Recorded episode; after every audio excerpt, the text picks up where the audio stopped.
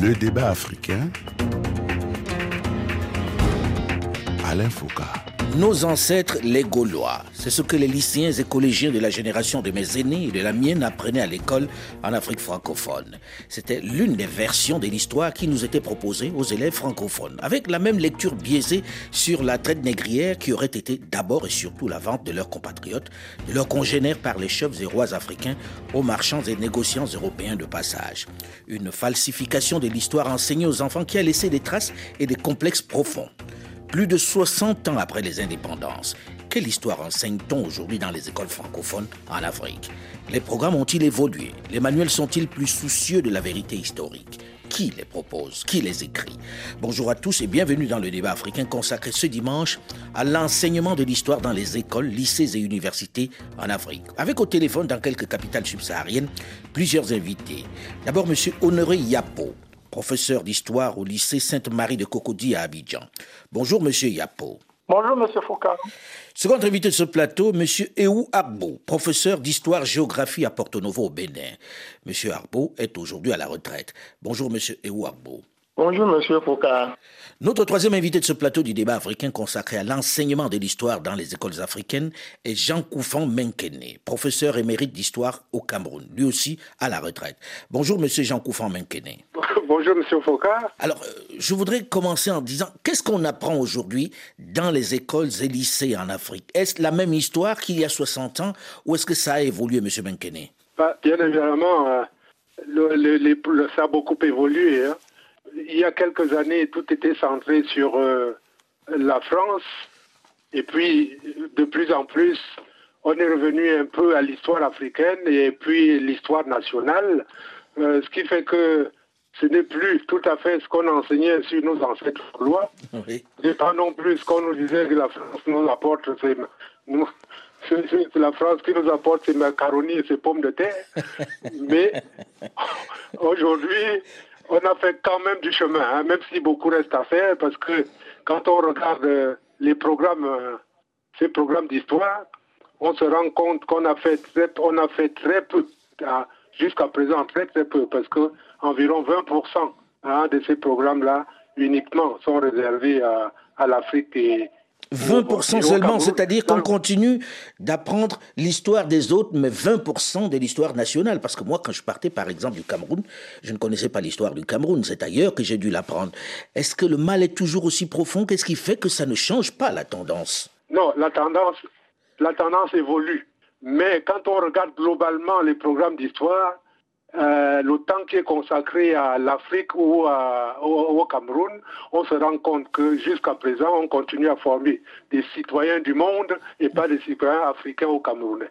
Alors là, je me tourne vers M. Ewo Agbo. Vous qui êtes au Bénin, est-ce que les choses ont changé là-bas aussi? Est-ce que les choses ont évolué? Enseigne-t-on toujours l'histoire de France et l'histoire des, grands, des grandes puissances ou est-ce qu'on est un peu plus panafricaniste? Non, les choses n'ont pas pour autant évolué. Notre histoire que nous enseignons dans nos établissements reste toujours une histoire centrée sur l'extérieur. Peu de place euh, reste euh, accordée à l'histoire nationale, à ce qui concerne nos propres besoins, ce qui concerne nos parents ici, nos ancêtres. Donc, assez de choses se trouvent concentrées sur l'extérieur. Rassurez-moi, on n'enseigne pas à nouveau nos ancêtres les Gaulois euh, au Bénin. On enseigne quand même des choses qui sont un peu plus vraies. Non, la traite négrière, par exemple, qui a beaucoup touché le Bénin, par exemple. Ça, ça, là, c'est vrai, mais ça, ça, ça concerne comment l'histoire là est structurée. Il y a des classes précises dans lesquelles on aborde l'histoire de la traite. Ça, là, c'est une classe de quatrième, par exemple. Mais il y a des classes dans lesquelles on n'aborde qu'une histoire qui ne concerne pas les réalités locales. Donc, on doit en tenir compte. D'accord. Si bien que quand, quand on va faire le point, le pourcentage consacré à ce qui est national est moindre par rapport à ce qui concerne l'extérieur. Les citoyens du monde, comme disait Jean Koufan Menkene à l'instant. Monsieur Honoré Yapo, en Côte d'Ivoire, quelle est la tendance aujourd'hui? Est-ce qu'on enseigne l'histoire de l'Afrique un peu plus? Et est-ce que les choses, est-ce qu'il y a l'histoire nationale dans ce que l'on enseigne à l'école? Alors, je dirais qu'au niveau de la Côte d'Ivoire, les choses ont beaucoup évolué. Nous avons eu la chance d'avoir des ministres enseignants à la tête du département, Madame Maria connaît. Et je crois que les choses ont beaucoup évolué. Quand je prends les programmes de l'enseignement secondaire, nous sommes à 60% de, de, thèmes abordés sur l'Afrique et 40% consacrés au reste du monde. C'est seulement en première que l'histoire de la France est enseignée avec la Révolution française de 1789. Donc je peux dire que les choses ont évolué. Ensuite, il faut faire remarquer que 35% de ces leçons-là sont focalisées sur la, la Côte d'Ivoire. 35% euh, consacrés à la Côte d'Ivoire. On a souvent dit que si on n'accordait pas plus de place à l'histoire africaine, c'était parce qu'il n'y avait pas assez d'études et de manuels faits par les Africains, Jean Koufan Menkene. C'est une réalité ou pas? Ben Oui, c'est une réalité.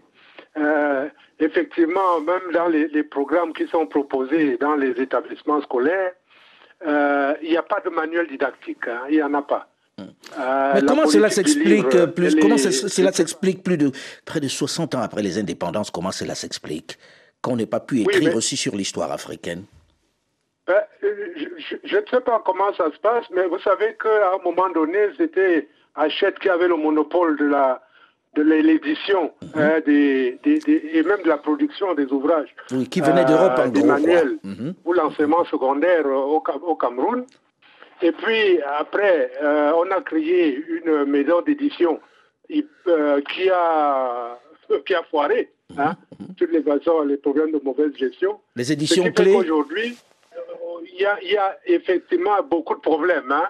C'est pas qu'il n'y ait pas de gens qui écrivent. De plus en plus, nous tous, beaucoup d'enseignants du supérieur d'ailleurs proposent des manuels euh, euh, pour l'enseignement dans le secondaire, mhm. mais le problème du de, de, de, le, choix, l'équipe hein, du ministère qui choisit les manuels, là encore c'est une histoire absolument kafkaïenne où on ne comprend absolument rien.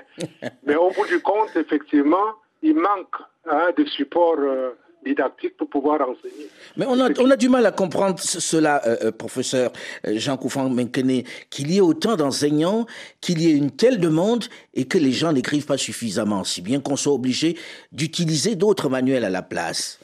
Non, je, je peux vous assurer, hein, hmm. dans, à l'université de Yaoundé où j'ai enseigné, je sais que moi-même et d'autres avons proposé des ouvrages, mais ben, je ne sais pas, hein, la commission qui sélectionne ces ouvrages, nous n'y sommes pas associés et euh, généralement, on ne sait pas comment ça se passe. Hmm. On voit simplement à la rentrée des listes qui ont été arrêtées. On ne sait pas sur la base de quels critères, etc. Hmm, vous n'osez pas dire le nom, quoi. Vous n'osez pas dire qu'il y a des magouilles dans, dans, le choix des livres, alors, c'est ça Vous savez, vous hmm. connaissez le Cameroun, il y a des magouilles. Parce que ce qui est bizarre, c'est que c'est toujours des ouvrages réalisés par les inspecteurs pédagogiques. Hein? Euh, c'est comme si euh, ben, ils étaient plus compétents que les autres, alors que ce sont nos étudiants qui ont été que nous avons formés. Mm. Hein? Et euh, quand on se met, quand on met en balance ce que moi j'écris, hein, ou ce qu'un de mes collègues écrit, enseignant d'université, ce qu'il propose, et on ne choisit pas celui-là, mais plutôt l'ouvrage de l'étudiant que nous avons enseigné, il se pose quand même des problèmes. Il se pose des problèmes. On peut, douter de la, la sincérité ou de la pertinence des choix qui sont opérés. Alors, Honoré Yapo, en Côte d'Ivoire, est-ce qu'il y a suffisamment de manuels pour proposer l'histoire africaine aux, élèves? Et je ne pense pas seulement aux, universités, hein, je pense aussi au lycée, au collège et même à l'école primaire. Alors, à ce niveau-là, il faut dire que nous avons un déficit de manuels. C'est vrai que les inspecteurs nous proposent des manuels, nous les avons plus au niveau du primaire. Secondaire, sont en train d'écrire, et pour le moment, c'est juste, au niveau de la seconde. la première et la terminale n'ont pas de manuel scolaire pour l'enseignement de l'histoire. Nous sommes bien obligés de nous tourner vers d'autres documents, d'autres livres, essayer de traduire le savoir savoir, les adapter Euh, j'ai envie de comprendre, quand vous dites qu'il y a un déficit, il y a un déficit, est-ce qu'il n'y a pas une volonté des autorités de corriger ce déficit, de donner aux, élèves l'histoire de leur peuple, l'histoire du continent? Oui, c'est bien cela, parce que la transition entre ce qui était enseigné hier et ce qui est enseigné aujourd'hui nécessite des recherches et la rédaction de nouveaux manuels. Mhm. Sauf que ça ne s'est pas fait en même temps. C'est pour cela que nous constatons un déficit au niveau des classes de première et de terminale la correction en train d'être faite, je crois qu'avec euh, l'approche euh, par la compétence, donc qui est aujourd'hui la, la, méthode utilisée, exige un nouveau type de manuel. Et les inspecteurs ont essayé d'écrire jusqu'au niveau de la classe de seconde. Mais en première, en terminale, pour le moment, nous ne l'avons pas.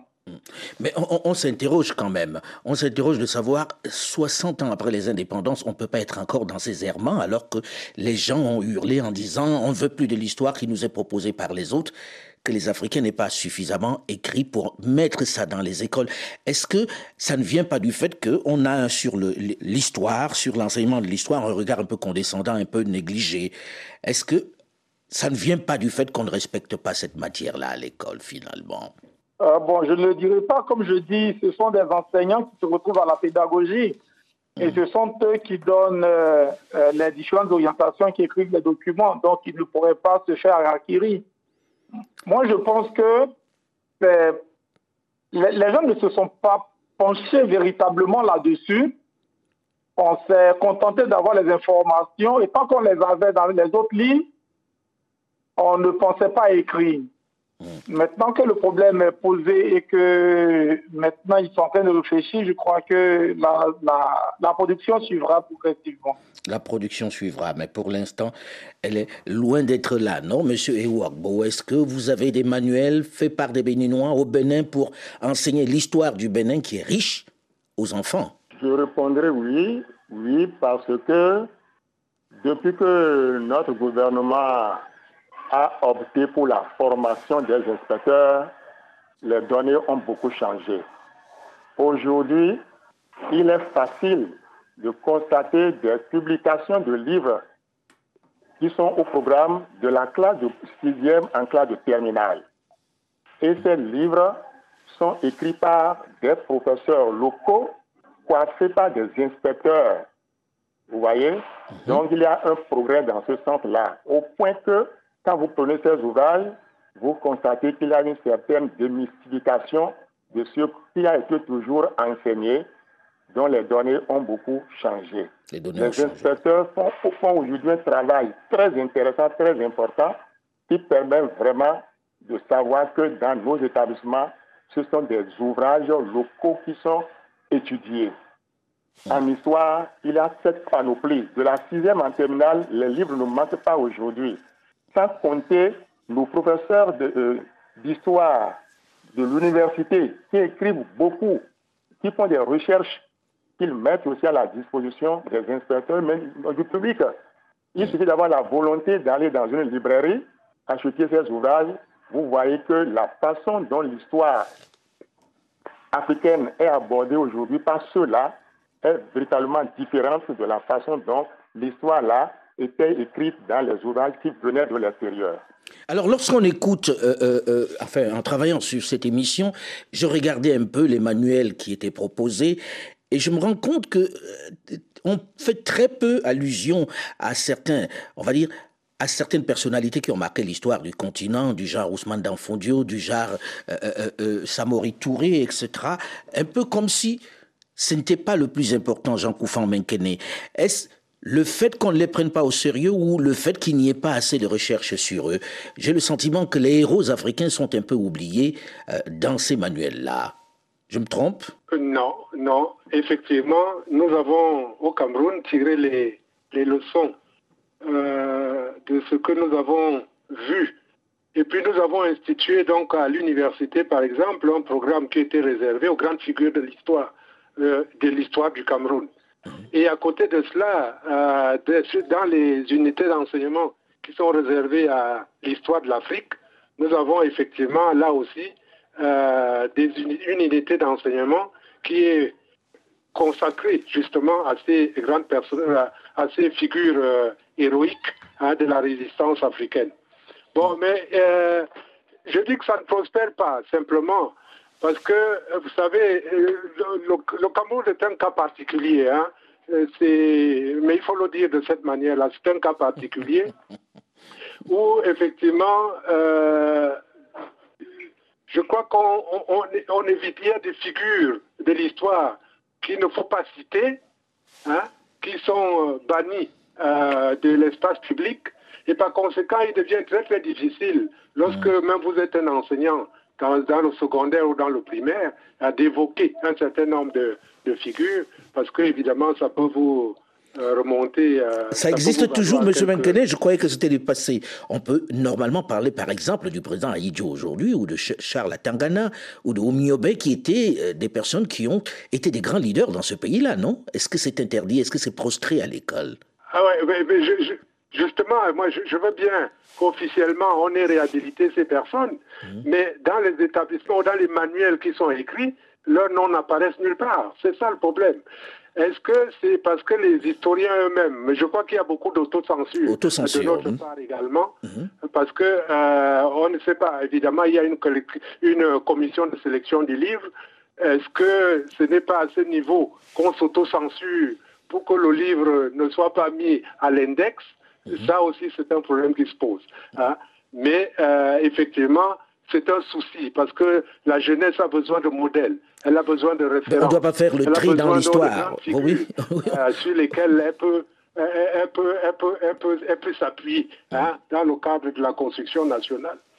Euh, Honoré Yapo, la question est la même un peu. On a le sentiment que, pour l'instant, on se contente d'un certain nombre euh, d'historiens, enfin d'un certain nombre de leaders africains, mais qui ne sont pas mis en avant. On enseigne peu sur ces personnes qui ont marqué l'histoire du continent, qui sont des grands guerriers, qui ont été particulièrement, on va dire, actifs dans l'histoire du continent. Comment cela s'explique, selon vous? Ben, pour, moi, tout est lié au thème étudié. En Côte d'Ivoire, par exemple, en terminale, il y a une leçon qui parle de la cession de la Côte d'Ivoire à l'indépendance ou la cession de l'Algérie à l'indépendance. Mais là, les leaders sont bien étudiés. Ils sont Mais ça, c'est des leaders d'hier. Je veux dire, ceux qui étaient là avant. Là, j'ai cité Samori Touré, par exemple. Je n'ai pas vu ça dans les manuels. Hein? Ou Ousmane oui, Samori, Touré, hum, hum. Samori, Touré apparaît dans les manuels au niveau de la Côte d'Ivoire. De, façon très, très épistolaire. Oui, oui c'est vrai mais au moins il est, il est, hmm. euh, au moins on parle de lui. On parle de lui. C'est vrai, je suis d'accord avec l'intervenant qui disait qu'il y a l'autocensure de nos, euh, nos écrivains, de nos historiens eux-mêmes. Ils se sont contentés de prendre les figures les plus emblématiques, les plus connues, mais ont ignoré un peu les autres. Et puis, bon, il y a le souci aussi des manuels. Hmm. Euh, quelle est la proportion que l'étude d'un leader euh, historique devait occuper dans un livre. Mm. Bon, il y a tous ces aspects-là, peut-être qu'il faudrait y garder. Mais l'effort est fait de parler, même si c'est brièvement, de chaque euh, auteur, de chaque leader plutôt. Oui, mais très, très brièvement. Il revient, il revient, il revient, il revient, il revient à l'enseignant de mettre l'accent là-dessus, de faire faire, par exemple, des exposés, des débats sur ces leaders-là pour amener les enfants à comprendre un peu euh, qui ils sont. En tout cas, lorsque j'ai travaillé dessus, je me rends compte que les mal lotis dans l'histoire euh, racontés par les professeurs en ce moment sont surtout ces grands noms africains, ceux qui ont marqué l'histoire du continent, on passe sur eux très très brièvement. On en parle dans la seconde partie du débat africain, juste après une nouvelle édition du journal sur Radio France Internationale. Restez à l'écoute et on se retrouve très vite.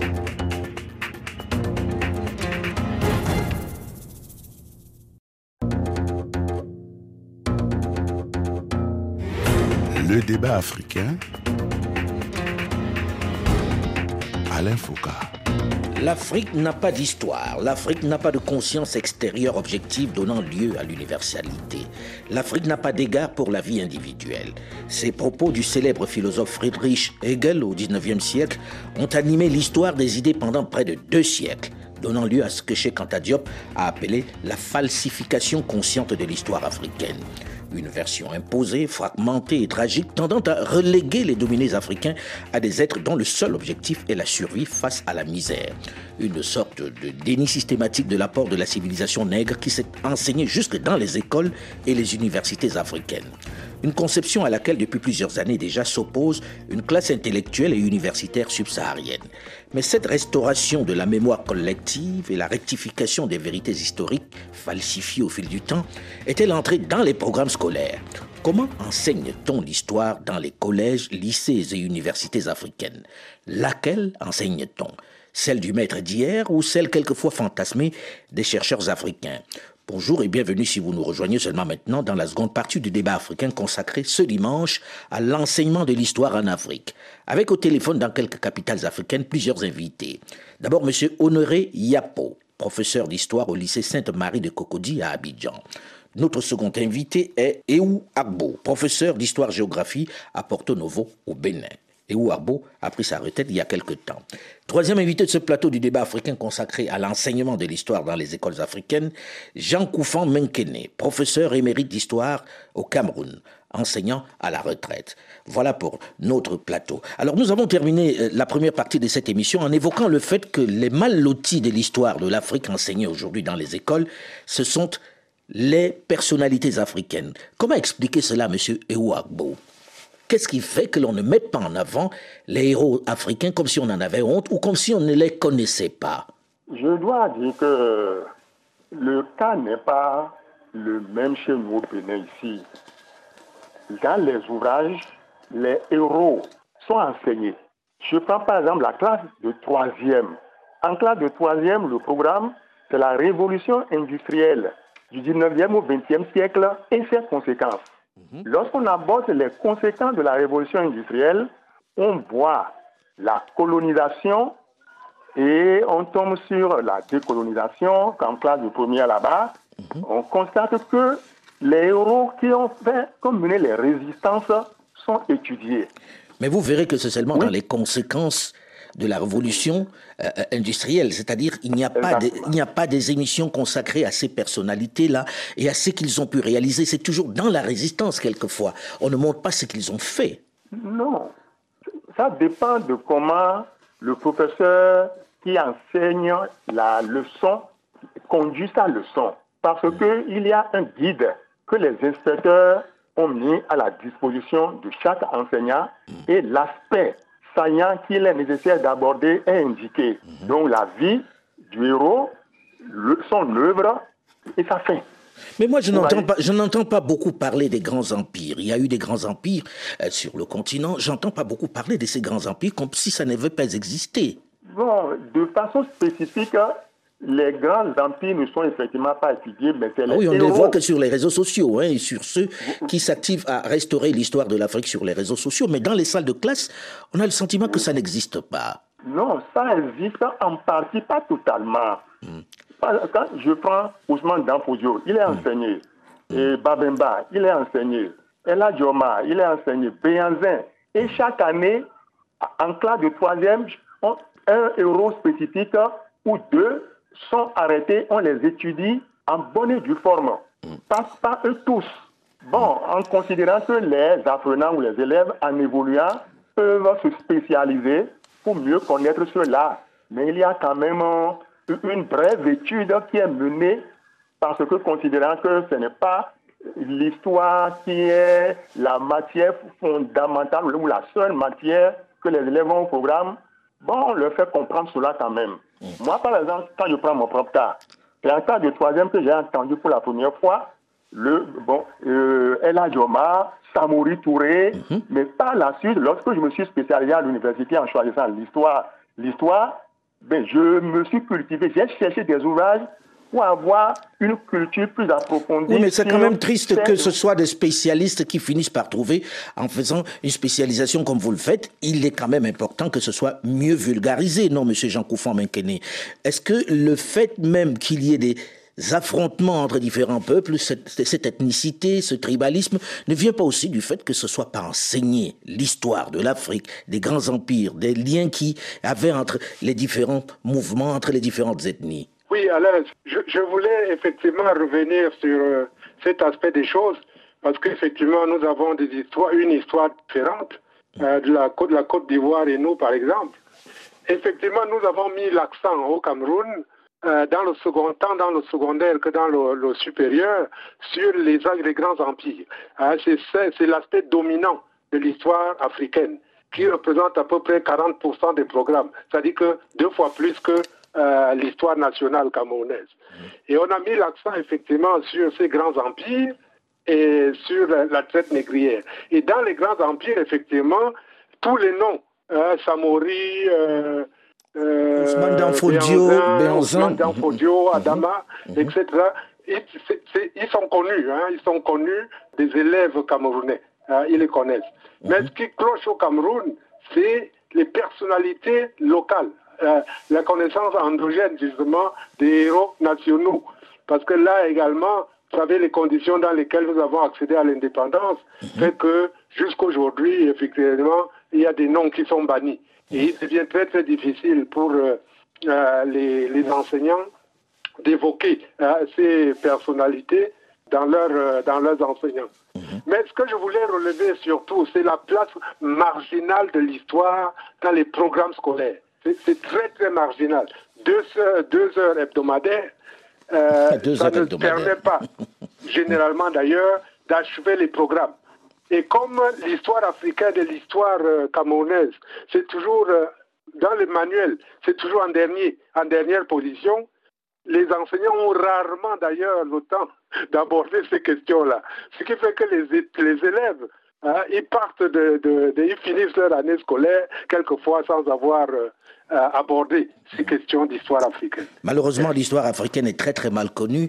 Et en faisant le magazine Archives d'Afrique pendant ces 30 dernières années, je me rends compte à quel point il y a un, un réel manque. Et autre chose euh, que l'on constate en travaillant sur ce sujet, c'est le fait qu'on parle si peu finalement de la traite négrière dans les écoles Honoré Yapo. C'est juste un sujet au passage, alors que euh, ça constitue l'un des éléments essentiels de l'histoire du continent. Ah oui, vous avez raison. Nous, au niveau de la Côte d'Ivoire, on parle de la traite négrière en quatrième et en première. C'est vrai que c'est marginal alors que ça a marqué l'Afrique.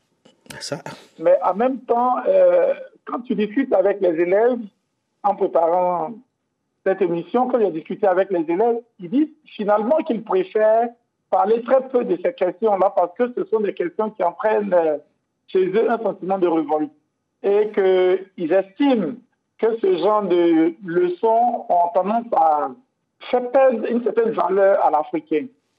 Et ça les Mais en même temps, est-ce que amène- est-ce que c'est une question d'opinion? Est-ce que la solution, c'est celle de l'autruche, c'est-à-dire mettre sa tête dans le sable et ne pas évoquer ce qui constitue l'essence même de ce continent finalement? Oui, il faut l'évoquer, il faut l'évoquer, mais en allant devant. Euh, euh, parce que ce qui valorise aujourd'hui, lorsque nous enseignons aux enfants les, les- les résistants, vous avez parlé de Samoï Touré tout à l'heure, lorsque nous parlons des nationalistes au niveau de la session liste à la session à l'indépendance, mais ils sont intéressés, ils sont accrochés parce que là, ils voient l'Africain qui est valorisé, qui est capable de lutter, de défendre son opinion. Alors que de l'autre côté, lorsque nous perdons beaucoup plus de temps à montrer comment est-ce que l'Africain a souffert, lorsqu'il a été vendu comme esclave, ils m'ont confié que là, c'est un sentiment de révolte. Mais j'ai du mal, j'ai du mal un peu avec ça, je dois l'avouer, euh, Monsieur. Est-ce que la solution, c'est de dire on va oublier, on ne va pas raconter ce qui s'est passé parce qu'on veut se projeter dans l'avenir? Est-ce que le fait de connaître le passé ne prépare pas mieux à l'avenir finalement? Exactement. Le passé doit être connu pour être mieux projeté dans le futur. Si le passé n'est pas connu, ce ne serait pas intéressant. C'est pourquoi chez nous au Bénin, comme l'a dit tout à l'heure l'autre, la traite négrière est enseignée en classe de quatrième. Et les professeurs qui sont formés pour l'enseigner parce que régulièrement, il y a ce qu'on appelle des animations pédagogiques. Lorsqu'ils maîtrisent vraiment la façon de l'enseigner, ça, vous voyez une certaine émotion au niveau des apprenants qui se disent, ah, c'est ainsi que leurs parents, leurs grands-parents, leurs, leurs aïeux avaient été traités et ça fait vraiment prendre conscience. Vous voyez, cette prise de conscience projette donc dans l'avenir et on se dit plus jamais ça. Mhm. Plus jamais ça là, c'est que l'Africain devient un Africain complet.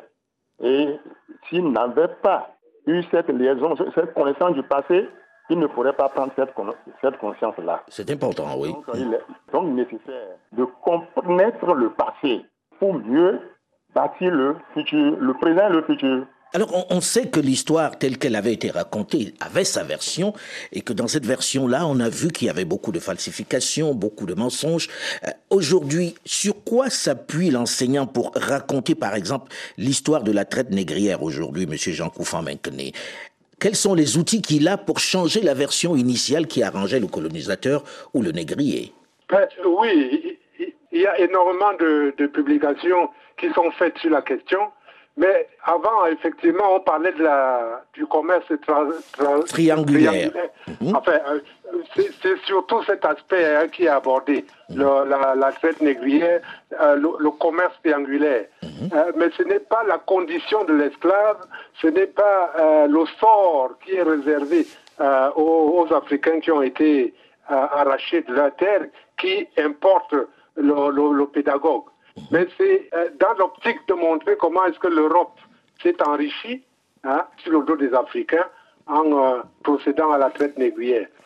Donc c'est cela qui a été enseigné jusqu'à ce qu'il y a quelques années, euh, ce courant apparaît, il y a un, courant révisionniste qui apparaît et qui a tendance à, prendre le dessus hein, dans les enseignements, dans les lycées et les collèges. C'est pour dire que c'est pas les Occidentaux, c'est pas les Blancs seuls qui sont responsables de la traite, mais c'est une histoire partagée. C'est les Noirs qui ont vendu, qui ont vendu les Noirs, qui ont vendu leurs frères aux Blancs. Mais on a tendance de plus en plus à dédouaner les Blancs. Hein, mmh.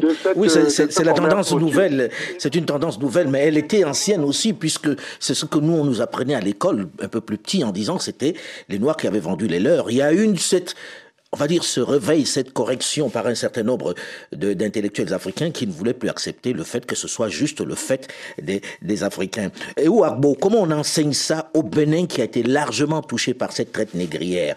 Qu'est-ce qui est dit à l'école aux enfants sur la question? Ce qui est dit à l'école aux enfants aujourd'hui, notamment les élèves des classes de quatrième, c'est que l'Afrique était avec des rois.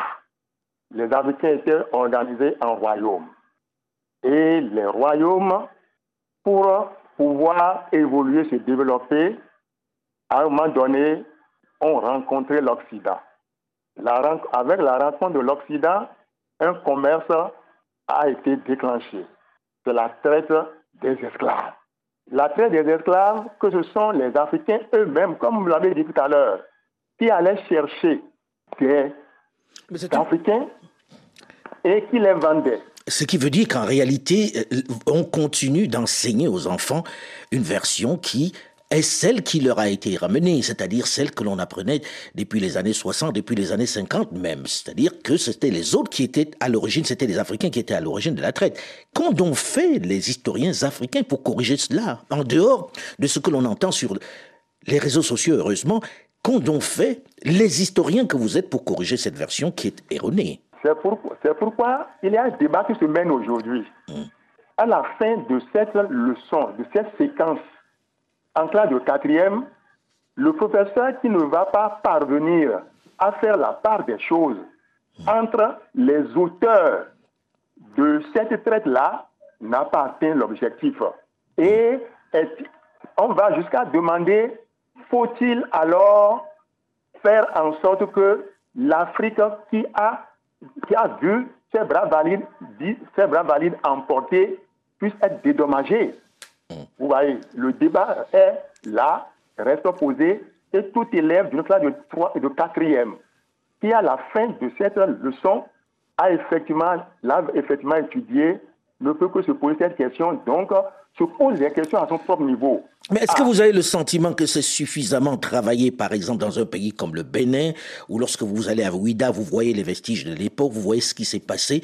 Est-ce que vous pensez que c'est suffisamment enseigné pour sensibiliser les enfants et leur donner la réelle raison, les réelles circonstances de cette odieuse traite négrière? C'est suffisamment enseigné.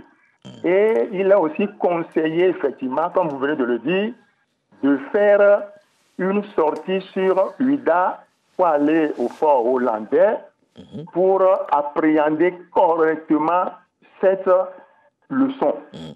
Le fort hollandais ou fort portugais mhm. n'a pas atteint son objectif. Alors, euh, autre chose, parce que c'est un vaste sujet, cette question de l'histoire, c'est qu'on a le sentiment aussi que vous, les historiens n'ont pas beaucoup travaillé sur ceux qui sont plus récents, qui ont travaillé sur l'histoire de l'Afrique, comme Cheikh Anta Diop. Je ne vois pas beaucoup enseigner euh, quelqu'un comme Cheikh Anta Diop dans les écoles au Noriyapo. Est-ce que là-bas, il existe une classe où on évoque le travail de Cheikh Anta Diop comme grand égyptologue, par exemple? Alors, avant de revenir à cette question, je voudrais préciser ma pensée de tout à l'heure. Je n'ai pas dit que la euh, enseigner l'histoire dans sa réalité n'est pas importante j'étais en train d'essayer de faire comprendre pourquoi est-ce qu'il n'y avait pas beaucoup de leçons qui abordaient la traite négrière. Hmm. Bon, pour revenir à la question, c'est vrai, en histoire, il n'y a pas de chapitre consacré aux écrits de Cheikh Anta C'est peut-être en français que la question est abordée.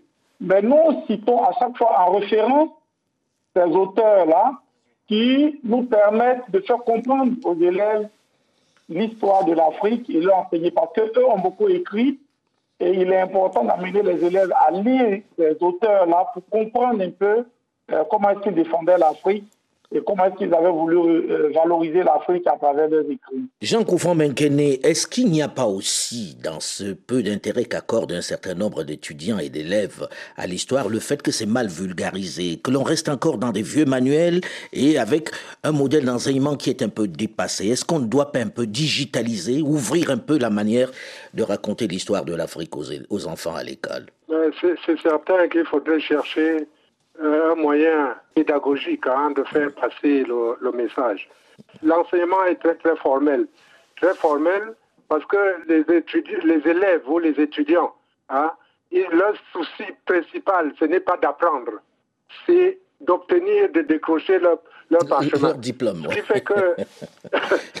non, mais c'est vrai. que vous allez discuter avec les étudiants euh, la proportion qui veut réellement apprendre est euh, de l'ordre de, de, de, 15 à 20 mais tous les autres sont là parce que euh, c'est un peu comme une corvée. Mais est-ce qu'il ne faut pas interroger la manière de transmettre ce savoir, de vulgariser cette histoire? Est-ce que ça ne vient pas aussi du prof qui est peut-être un peu rébarbatif au bout d'un moment quoi? C'est-à-dire on s'endort au, bout au fond de la classe parce qu'il il, n'est pas très intéressant, il ne dit pas les choses de façon passionnante. voilà, c'est possible. Hein. c'est possible, effectivement, parce que tout le monde n'a pas le talent d'enseigner, euh, surtout que vous savez comment on entre dans les écoles normales chez nous, ce n'est pas toujours la, compétence qui, qui fait que euh, on, y entre. Non, effectivement, il doit avoir un problème de, la manière d'enseigner. On doit y penser, on doit absolument y penser. Parce que, comme disait Cheikh Anta Diop, justement, il ne peut y avoir de devenir africain sans forger une conscience historique forte, ciment pour une meilleure intégration sociale africaine. Il faudrait que l'on médite dessus parce que, en réalité, l'histoire de l'Afrique doit être enseignée. À noter aussi la décision des autorités académiques du Nigeria de réintroduire l'histoire dans les programmes scolaires 12 ans après son retrait. Une victoire pour les experts qui pensent qu'il est important de retravailler dessus. Merci à vous, monsieur, d'avoir accepté de venir débattre ici, dans cette émission. Merci, bon courage. Le débat africain s'est terminé pour aujourd'hui. Delphine Michaud, Olivier Raoul et Alain Foucault, nous vous donnons quant à nous rendez-vous la semaine prochaine, même heure, même fréquence. À très vite.